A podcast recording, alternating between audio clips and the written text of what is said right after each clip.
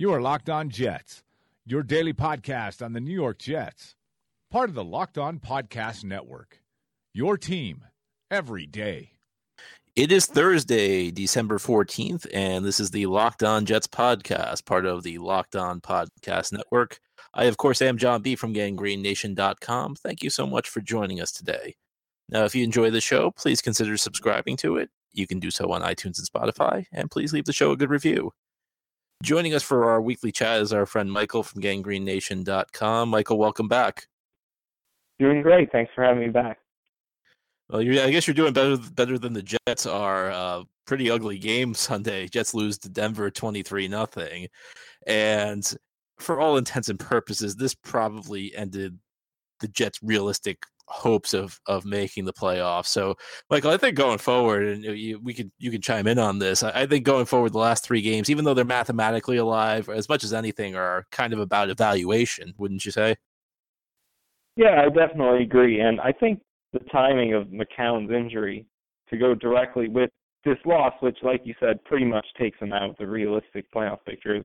I think it's pretty interesting that it turned out that way because that really, with Petty starting at quarterback, puts them in full evaluation mode. You got to think they're to maybe change the game plan up a little bit to suit Petty's strength, maybe tone things down for him, especially them going on the road and taking on some tough opponents. But this is going to be a good gauge over the last three games to kind of get a read on some. They got some big impending impending free agent decisions to make. Obviously, finally a chance to see Petty in his third year, and Hackenberg. Obviously, with him, it's not looking like he's going to get his opportunity this year unless Petty gets injured. But still, there's a lot they could take away. So how much do how much do you think this is important for Petty? Because I mean, the way I view this is, I'm not sure Petty could go light it up the last three weeks of the season, and for me, I, I think you still have to look at drafting a quarterback. Now, I think this could put Petty in the mix maybe you're, you're a little less apt to pay for a veteran to come compete with a rookie next year. Maybe you view Petty as more of a long term backup. But I mean, I don't. Uh, how do you feel about this? Because I I look at this and I see, I say I, I think the Jets need to draft a quarterback, even if Petty plays great the last three weeks.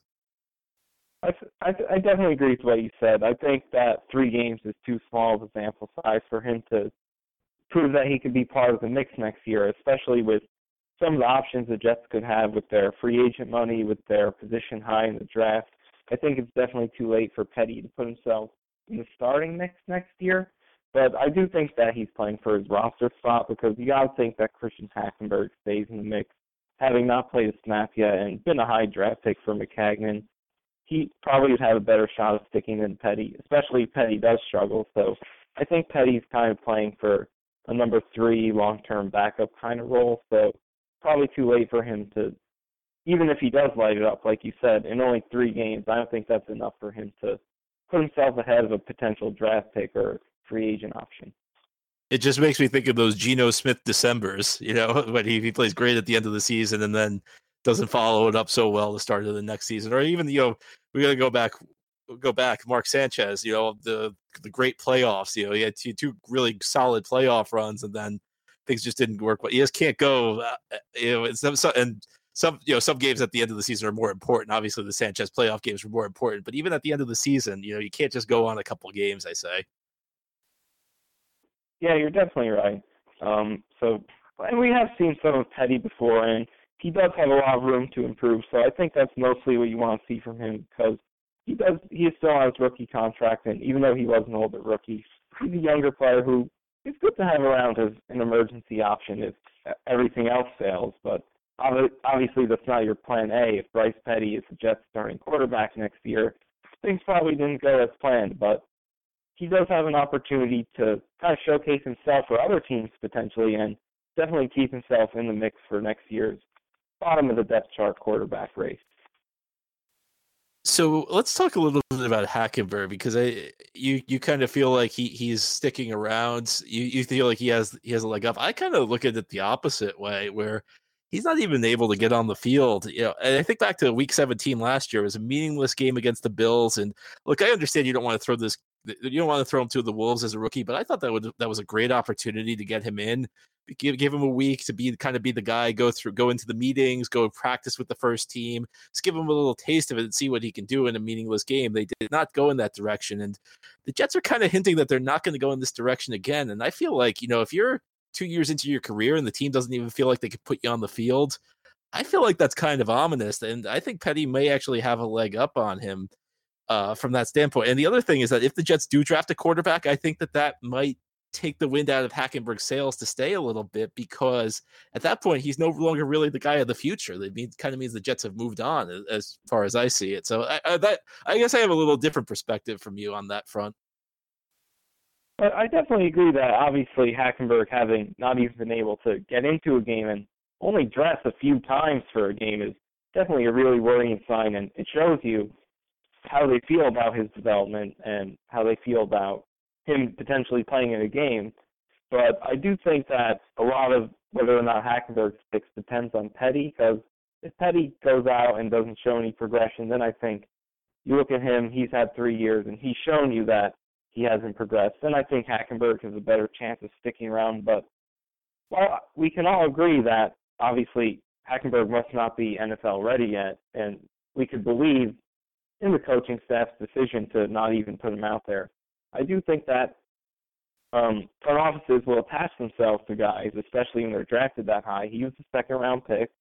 It was Hackenberg or Mike Maccagnan's highest quarterback pick after Petty. So I do think that the Jets aren't going to be that likely to get rid of him that easily. Though, like you said, it's really not a good sign at all. His development so far, not even being able to even have a competition with Petty at this point in the season, yielding all the first team reps to him. But I do think his second round status will give him some weight in the competition next year. Whether that's right or not, I do think that he'll probably be part of the mix. All right, let's move on a little bit. So let's talk about some of Name, uh, let's talk about another guy that you have your eye on in terms of evaluation. It could be evaluation in a number of any number of senses, whether it's a free agent to be, whether it's a guy who you could be going either way as a cap casualty. Maybe it's a rookie auditioning for a bigger role. Who, who else do you have your eye on?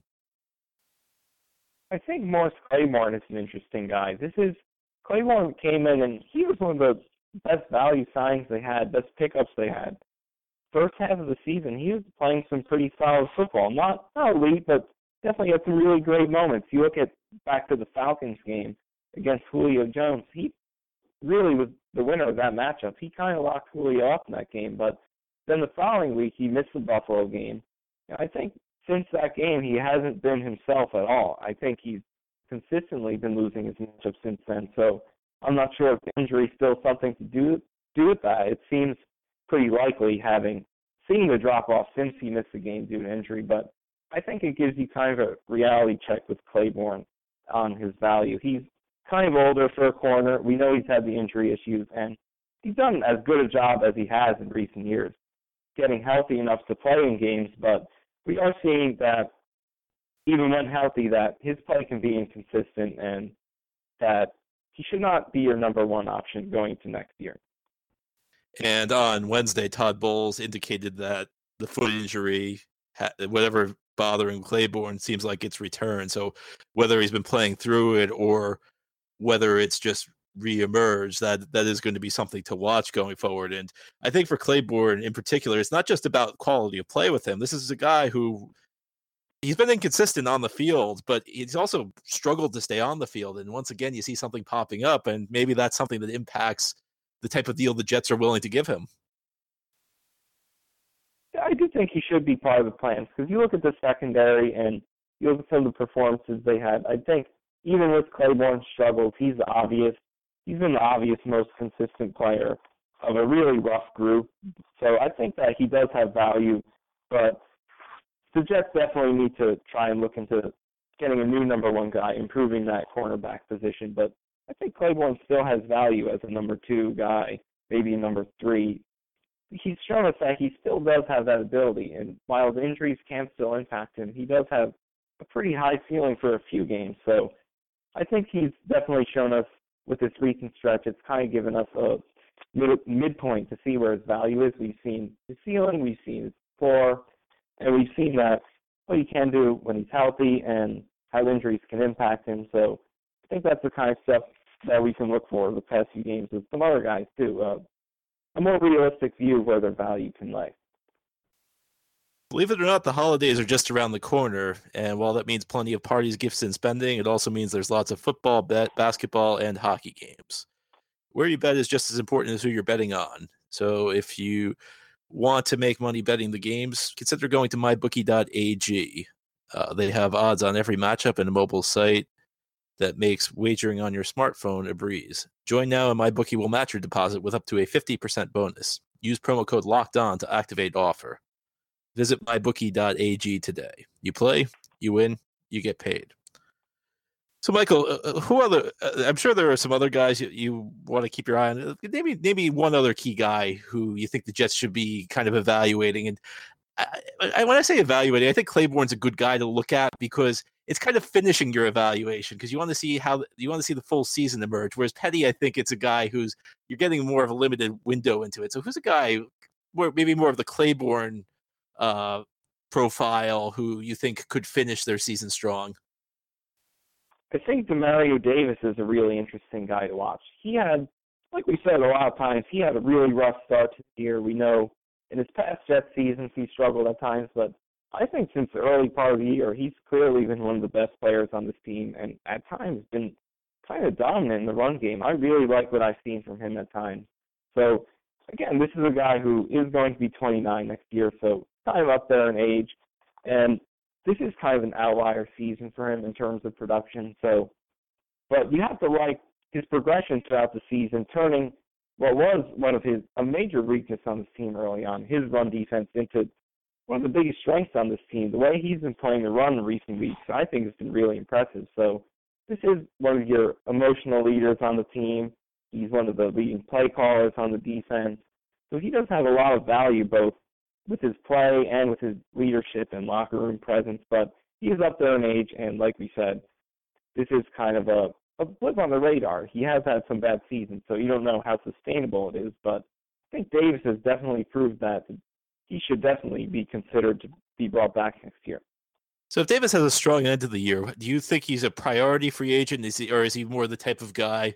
You know, if you can make it work, it's fine, but you don't you set a certain price and let him go. You know, is it, is it a guy you, you can't afford to lose, or is a guy you're willing to let walk unless he he fits your price model? Well, I think as any free agent, you there's a price that should be set that you don't want to go over, especially when it's a guy who's kind of up there in age. Not that Davis is a like an ancient player; he's going to be 29, so kind of in the later part of his prime. But I do think that Davis is a guy they should look to. I think they should prioritize bringing back because Jets do have a lot of much bigger needs at more pretty key positions like corner, like edge on the offensive line, obviously quarterback. And I look at the way Davis and Lee have worked together since the early part of the season, and I don't think that's much you can complain about. They complement each other pretty good. And while they're not the best pair of inside linebackers in the league, I don't think that Davis is as easily replaced as it might seem. And the Jets, like I said, just they have some other needs that are much bigger that they could focus their early round draft picks and their big free agent money on. So I think I would definitely look in, look heavily into bringing Davis back, even if you have to go a little bit over the price tag. All right, so let's talk. Let's finish by talking rookie. Which rookie do you think the last three games is most important for? I think that the receive the two wide receivers, Chad Hansen and Ardarius Stewart, both have a chance to show up. And like we saw last year, Bryce Petty kind of latched on to Robbie Anderson when he got in there. So we'll see if maybe he could develop that kind of chemistry with Hansen and Stewart having had the lower reps throughout the year, maybe getting some more practice chemistry, and we'll see if they could get in there. But we have seen Hansen collect some more snaps in recent weeks, and we'll see if Stewart can finally, with the team entering evaluation mode, maybe get some increased workload. And these are two guys who obviously haven't seen too much playing time, but just to get a little read on where their ceiling could be going forward over the last few games would be a promising sign. All right, I'll give, I'll give you my rookie. My rookie's Elijah McGuire, who's flashed at times. I want to see him get more carries. I want to see what he can do with an increased workload. You know, can he handle it? Will it make him thrive? You know, there's some backs where more touches, they need more touches to really thrive. There are the guys who can't handle an increased workload. You know, I think Bilal Powell's a guy, a good example of that. A guy who is better when you limit his touches and maybe can't take the pounding. So I'm, I'm interested to see what McGuire can do, and I'm hoping they get him more touches down the stretch.